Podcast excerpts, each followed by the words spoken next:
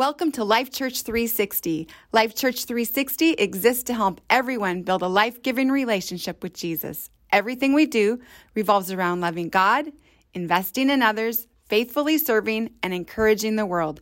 Our prayer is that this upcoming message will encourage you and challenge you in your faith journey. Welcome to Life Church 360. My name is Matt Morgan. I get to be the lead pastor, and when I look out through this plexiglass and see your faces, it is so good to see you. I miss you guys, and you know, we work all week at church, and even when we're online, we still have to do all the stuff that we do, and my heart was just every week, oh man, I can't wait till we just have back in person. So it's so good to see you guys. We are so glad to be with you. If you watch the news this week, like me, I watched a little bit of it. I don't watch a lot of news because it just depresses me.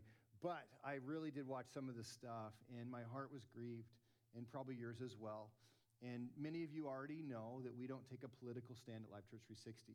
And the reason that we don't do that is because it divides. It divides the two different parties. And sometimes there's even the independent party. So there's all this division. And one of the things that the Bible has called us to do as Christians is be reconcilers. We reconcile the world to God. It's very hard to reconcile somebody to God if you're polarized against them. And so what we do is we are praying for our country, and we are praying for the country's leadership, and we're trusting God that he's having his way.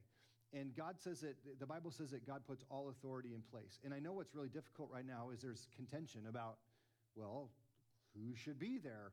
And I don't know, but I would like to pray, and I'd like to ask you if you'd pray with me. Could we pray for our country? I think the one thing we could all agree on, whether you're on one side or the other, which, by the way, we have people from both parties that come to our church, and we're okay with that. We love you. We're all about you, and you knowing Jesus and have a life-giving relationship with him, and we could coexist together, and we could just kind of hold the hands of everybody and say, let's bring it back together under Jesus. And I think the one thing we could all agree on is we would sure like our country to be at peace. We would love our country to flourish, and we would love our country to know Jesus.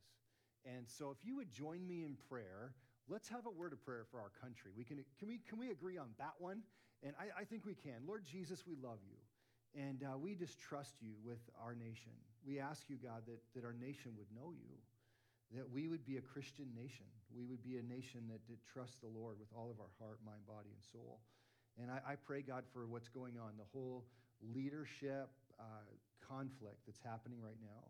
God, that you would bring peace, and God, you would bring about truth and light. And we trust, God, that you're going to do that. And we trust, Lord, whoever is in office here as the transition happens, that you're putting them there. And whether we voted for that person or not, God, we just say, we trust you. You are our leader. And so we put our full trust in you. In Jesus' name, amen. Guys, thank you guys so much for praying with me.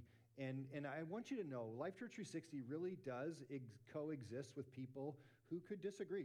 And it's not just politically, in anything. We come under the one thing of the scriptures, and that is that Jesus is the only way to salvation. And that we believe the Bible, all of the Bible. We teach it with his grace. We teach it with love, and we teach it nicely. And so we just dive into scripture. Today we're going to start a new series called Rise Up. And we're using a hot air balloon as our example. My wife wants to go on a hot air balloon ride, and this is the year I've got to take her somehow, some way, because she's always wanted to do it. And I get to do all these bucket list things that I love to do. And even though a hot air balloon is going to be a slow ride, I'm doing it with my wife. So you guys are like my accountability. Come and ask me once the weather's better. And so the hot air balloon has three parts. You have the balloon, you have the ropes that connect the balloon and to the basket. And of course, we have the hot air, which we'll talk about that way later. I've got plenty of hot air for today. So we're going to talk about this whole idea of rising up. And you got to start at the beginning of the thing, and it's the basket. What is the basket when you start talking about church ministry and this metaphor for ministry? The basket is the mission of Jesus. You hear us talk about our mission all the time. We talk about we exist to help you and all people build a life-giving relationship with Jesus. Now, we say that because that's the mission of the church. That's actually the mission of every Christian church, of every Christian person. When Jesus started to call out his disciples, what did he say? Follow me and I will make you fishers of men, right? So you're going to go reconcile the world to the Father. You're going to go to them and make disciples. And so Jesus starts there, and to make sure they understood that he wasn't kidding, very shortly after that, Jesus said, okay, you guys pair up. You guys are going out. Tell people the kingdom of God is near. Heal the sick, cast out demons, go. And they're like going, we haven't been trained. He's like, trust me, you know enough, go. And so these guys go out 2 by 2. And you're like going, well, yeah, that's the original 12 disciples. Actually, Jesus chose 72 more disciples. He said, 2 by 2, go. And they go.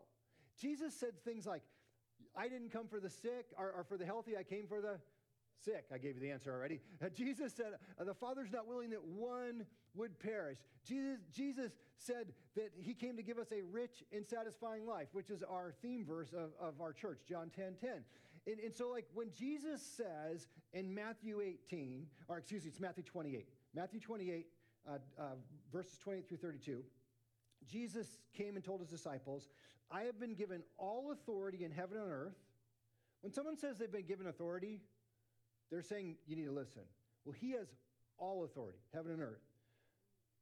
Therefore, go and make disciples of all nations, baptizing them in the name of the Father, the Son, and the Holy Spirit. Teach these new disciples to obey all the commands I've given you, and be sure of this, I'm with you always, even to the end of the age. Now, when he said this, they were not surprised because he had built that with them. That's what they do. The mission of God's church is to go and make disciples. How do you lift the mission off the ground and get it going? That is with vision. The balloon is the vision.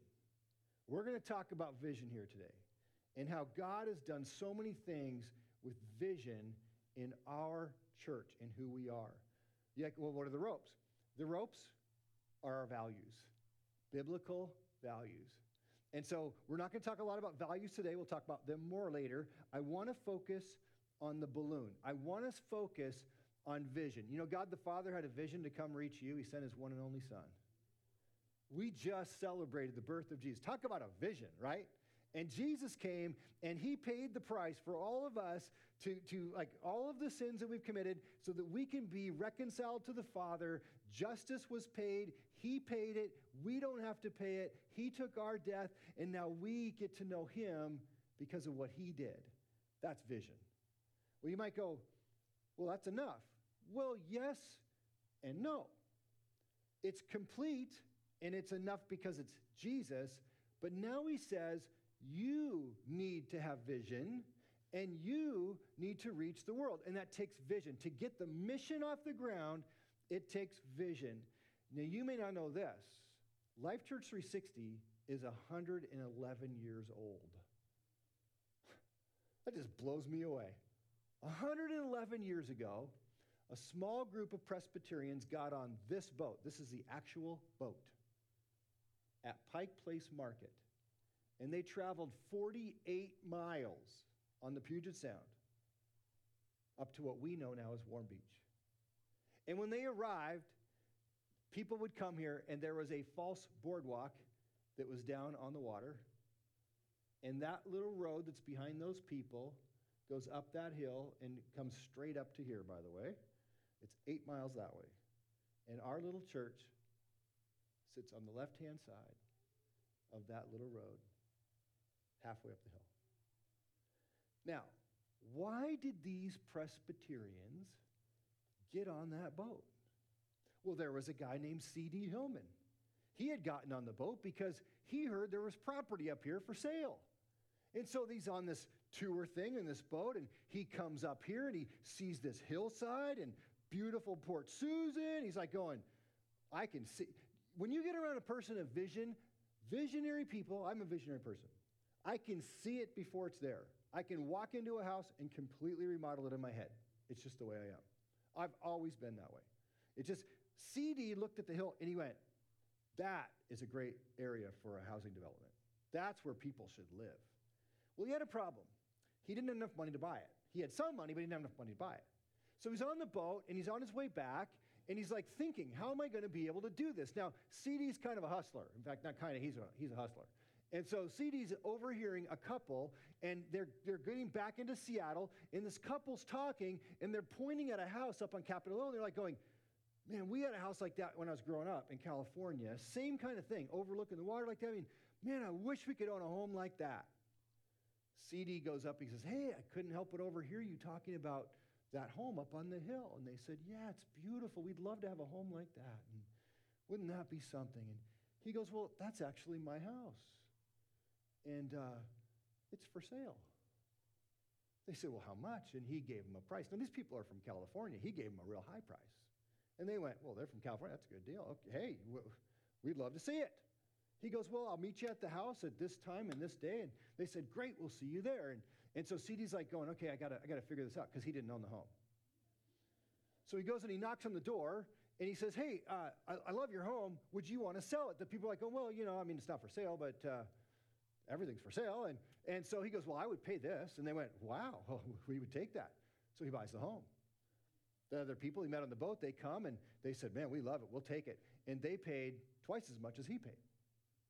And he took the profits, and he bought the property in Warm Beach. And he developed it. All the lots in Warm Beach. I live in Warm Beach. Our church is in Warm Beach, our original campus, and our second campus. We'll talk about that. And it's right there. The lots are 30 feet wide and 100 feet deep. Most of the houses in Warm Beach sit on a minimum of 2 lots or 4 lots because of the septic system issue.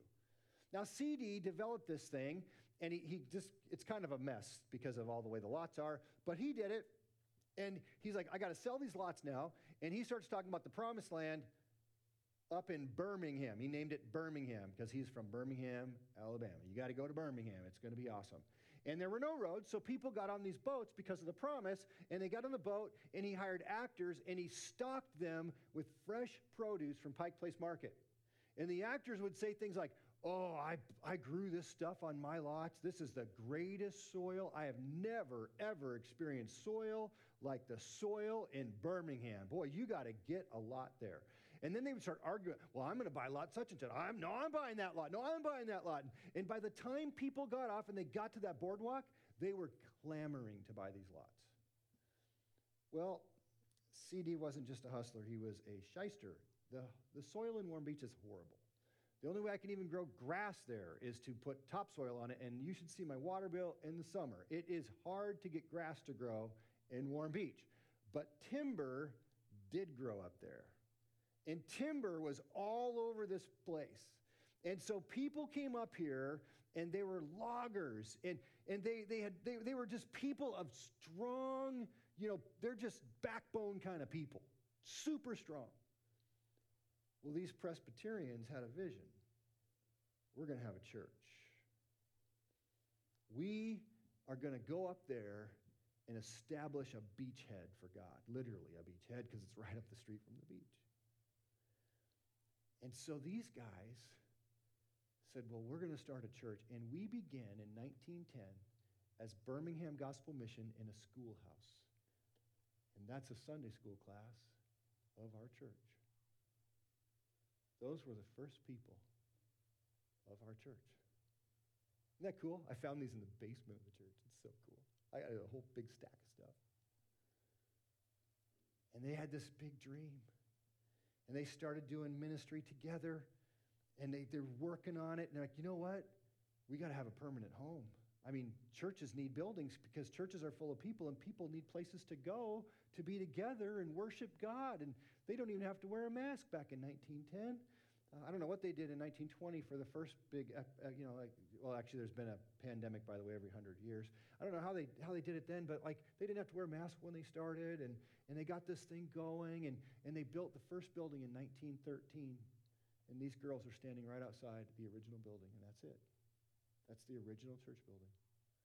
And they went in from this side at the beginning. And those girls attended our church, Birmingham Gospel Mission. And the church started having vision about, we need to develop ministries and we need to have, ministries that would be for all kinds of people, and because there's all kinds of people here, and pretty soon, like, cars kind of started happening. And so the first road came up here. It was Marine Drive. Have you ever driven Marine View Drive? That was actually the way to Canada. There wasn't a freeway back then. The freeway didn't come in until 1969. It didn't get finished until 69. And so they had this like road, and pretty soon you started seeing cars in Birmingham. And they continued to have more mission and more vision. And so they had kids ministry. And so like here's a scouting kind of ministry. Look at those boys. These girls in this next picture, the sign that they're holding says happy helpers. How would you like to be a happy helper? We're looking for some happy helpers today because the children's ministry needs some happy helpers, and the youth ministry needs some happy helpers, and the coffee bar needs happy helpers, and the greeters need happy helpers. And would you like to be a happy helper? That's what they were. They had a seniors ministry and families ministry because that's vision. In the church, the mission is lifting off the ground, and this thing is happening, and it's going. In 1924, the neighborhood was renamed Warm Beach. The reason they name it Warm Beach is because it's a tide flat up there, and when the tide goes out, the sun heats up the sand. Even today, our neighbors, we've done it, you go sit down there in the water where the tide's coming in, and it's like bath water until it hits 18 inches. And when it's at 18 inches, get out. It's cold, okay? But before that, it's warm because it's Warm Beach. And so they called it Warm Beach, and they went, you know, now that we're called Warm Beach, we should change the name of the church, which is if anybody's been around a church that changed their name, oftentimes it's mutiny time when the church changes its name. But they had a vision. Let's do this thing. Let's change the name. And not only did they change the name, they left the Presbyterian denomination and they went to the Assemblies of God denomination because the Assemblies of God denomination was so full of the Holy Spirit and they were all about missions. And we want to do missions because we're a mission. We were Birmingham Gospel Mission. Now we're Warm Beach Community Church. We've got to keep doing the mission. And so they joined the Assemblies of God. And they were Warm Beach Community Church. The church was small, but it was steady. And it kind of grew and did different kind of stuff. And we get to the late 1960s. In the late 60s, a man named Pastor Al Stavala, his wife Lucy is still alive. I've had lunch with Lucy. She's come to our church several times. Al would say, honey, we got to get her a-going. We got to get her a-going, Luce. Let's just get her a-going. And she said that so many times, it just stuck with me. We got to get her a-going. And Al had vision. You know what Al's vision was at first? Indoor plumbing. Because they were going to the bathroom in an outhouse in late 60s. And he said, we got to get indoor plumbing. No one's going to a church that you have to use an outhouse. And so, man, he preached his heart out. We got to get some toilets, people. Let's get one toilet. And they raised the money. They did indoor plumbing. And he preached his heart out. And they grew. And that original building became too small. And they're like, you know what? We need something more, God. We need some vision, God. And Al's like, you know what? Those 6 lots across the street, just right across 180, like it's just literally 25 feet. Let's go buy those lots. Al knew the person who had them, and the person said, well, I'll give you a great price. Al said, well, we don't have any money. And they said, well, we still will give you a great price. And he sent to the church, you guys, okay, we did a toilet. Now let's do a new building. And they gave. And not only did they give, they built that first building in 1972 with their own 2 hands. And there it is. We still use this building today. That bell tower, they moved the original bell from the original church over to there. I've got pictures of that too. It's just so cool. These people were like, we've got to reach people for Jesus. And the church grew. In 1982, they had outgrown even that building, and so they added on to it. They did a downstairs, they did an upstairs foyer, bigger bathrooms, they did a big, huge nursery. This church was going. Like, it was just right through into the 80s. This thing was just rocking. They had over 200 people coming at some points. Well, it changed leadership. Al was a bivocational leader, and he just led with all of his heart, and church changed leadership. It kind of went down in attendance, and then it just kind of plateaued for a little bit. And in 1999, Pastor Alan Ehler came. Pastor Alan Ehler is a great leader. He is a great man. I know Alan today. I was the one that replaced Alan here And Alan had just a vision and a dream to say, you know what? We've got to leave the 70s. We need to come, and some of our ministries are still back in the 50s and 60s. We've got to reach people who don't know Jesus. And so they began to change some stuff, and that wasn't easy on the church. You guys, when you change stuff in churches, oh boy, now you're messing with people, right? And so but Alan held the thing together, and the people in town, they all around the area started hearing, man, there's this great new church, our great new pastor at this church. And so people, they had a lot of transfer growth. The church got to 215 people a weekend, and sometimes even more. And Alan was like, you know, we got to reach people that don't know Jesus. And it just seems like our building, you know, is over the hill. You have to go into the neighborhood to even know it's there. Like, we need a busier place where we can do this thing. And there was a neighborhood development plan. The neighborhood was going to go from I-5 all the way down to the corner of Frank Waters and Happy Hollow Road, which is known as Five Corners if you've been down to the Warm Beach camp. And so they bought 11 acres right there. Like, this was a strategic vision. We are going to be right on this busy road. And if we had a new building with everything new, man, people would love to be there. And so they sacrificed and they gave. They had building plans done, and Alan led. He was here for 9 years, and Alan was like, you know, he's just preaching his heart out, and he was doing his doctorate degree. And as Alan just continued this, he's feeling like, you know what, I think God wants me to be a professor, and that's what he is. He's actually a dean at a college, a Bible college. He's just an amazing guy. And he said to the church, you guys need to hire somebody, okay? Somebody who knows how to reach people who aren't Christians, which is what led them to Tina and I in 2008. And we came in 2008, and that's our little family. Jaylee was in 6th grade. She's on the right. Caitlin's on the far left. She's freezing because it's snow. And she was in 4th grade, and Maddie there is our youngest, and she was going into 1st grade. And my brother was getting married that day, so there's our two families. My brother met his wife at our church, so he's like, hey, I'm glad you came here. I met my wife. This is pretty cool. And they were married, and the church said, hey, you know, we gotta find somebody who knows how to reach people who aren't Christians. And I knew when they had me come and I saw the church and I saw the ministries, I'm like going, there's gonna have to be a lot of change here if non-Christians are gonna like coming here. You know, because there's some stuff that's happening that needs to not happen anymore. And I tried to paint the picture for them because I knew that change is hard in a church. Change is always hard in a church.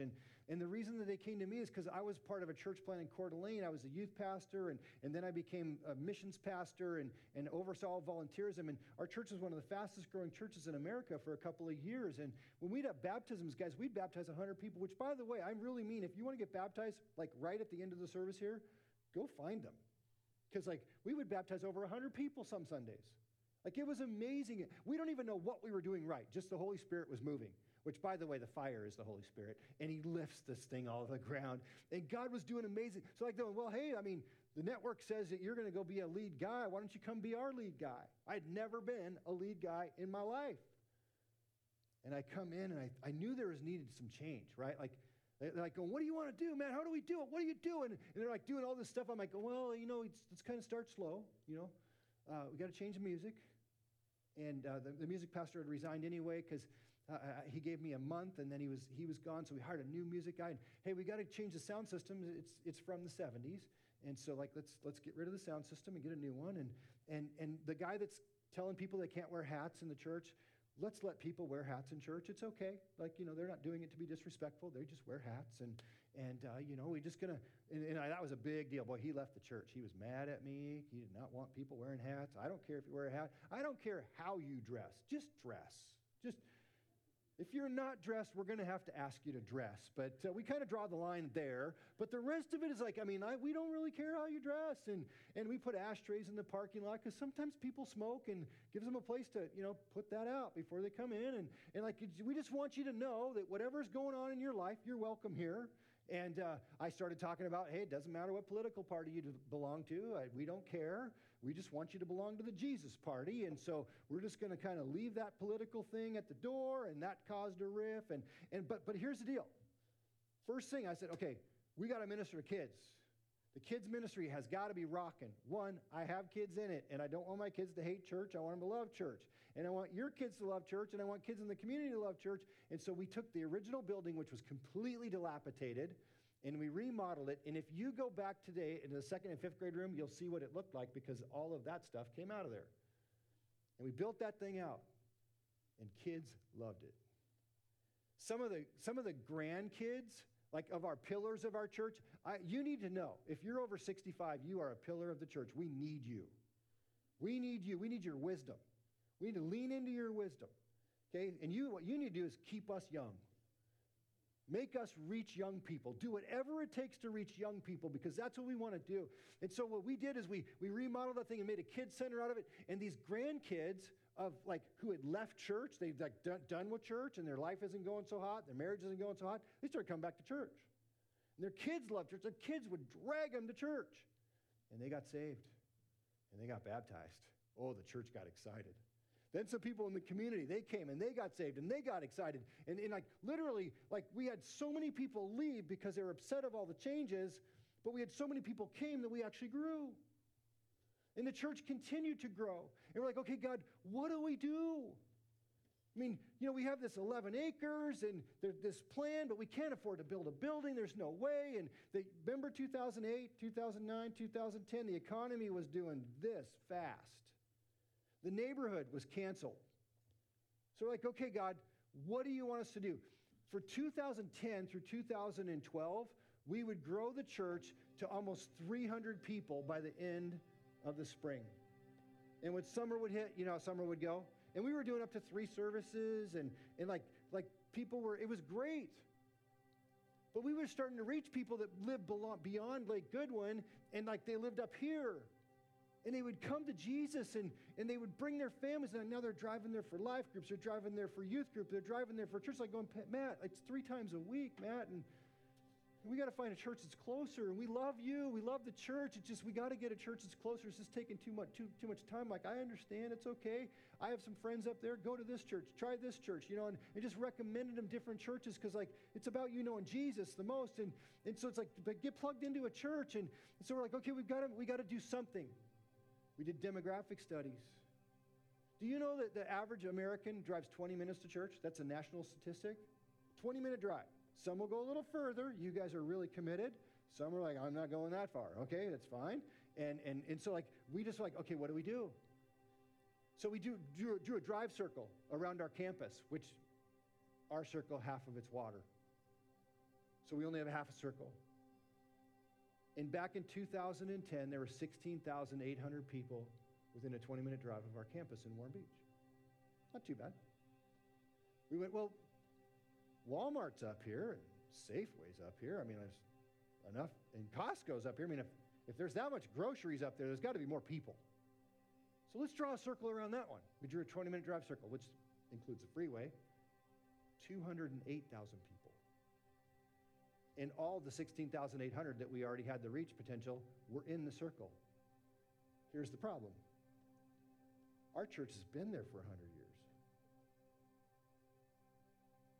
There were people in our church who have attended the church longer than I had been alive. Still are. Like, you know, I mean, this young whippersnapper comes in and changes the colors. That could cause division in itself. Changes the music. You know, changes hats in church. And, you know, it's like, now you want to move us? Are you kidding me? Well, we talked about mission. I asked my mentor, how do you do it? How do you not implode a church and move a 100-year-old church? If Jesus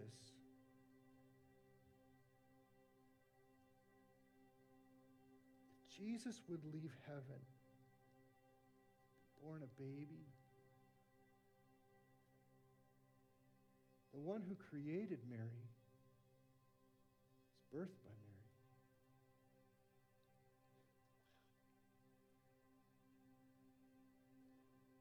If Jesus would go to the cross,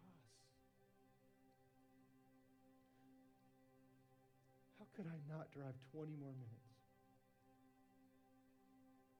Who cares if the building's paid for? It's a building.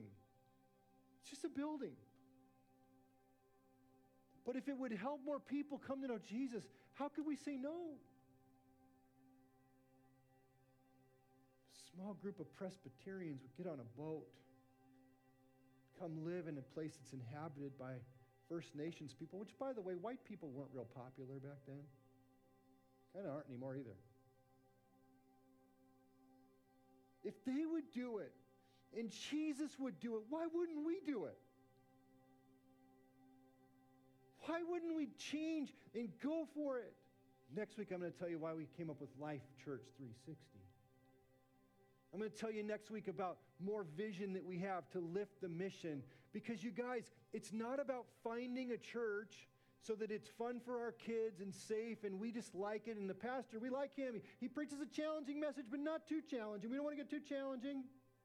You know, be careful, because we just want to be comfortable. And his chairs are nice, and the bathrooms are good, and we're just going to do church. No, we are the church. And the church is a mission. In 2010, there were 208,000 people within a 20-minute drive of this church. We're doing demographics right now. It's so hard to do demographics, you guys. It's over 300. We have between 3 and 5. We're trying to figure out what it is. Less than 6% of them go to church anywhere. That means there's over 280,000 people who don't know Jesus. You wouldn't understand this unless you have a child who doesn't know Jesus. See, Scripture says if you don't know Jesus and have a relationship with Jesus, when you die, you don't go to heaven for eternity.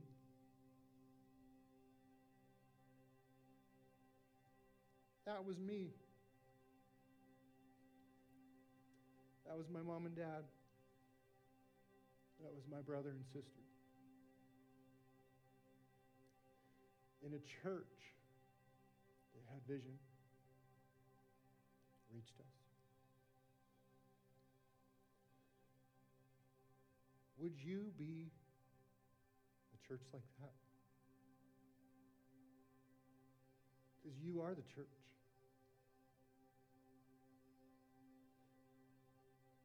When God put the vision in us to change, to move, I was scared out of my mind. It's like committing,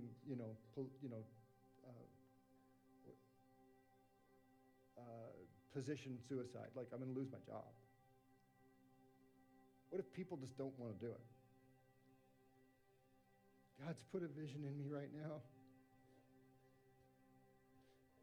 Scared out of my mind. I want you to think about this for a second. What if we set a lofty goal? And I know there's a lot of churches, but like only less than 6% of the people even go to church. Let's just set a lofty goal and reach 1%. 1% of the people who don't go to church. You're like, that's pathetic, Morgan.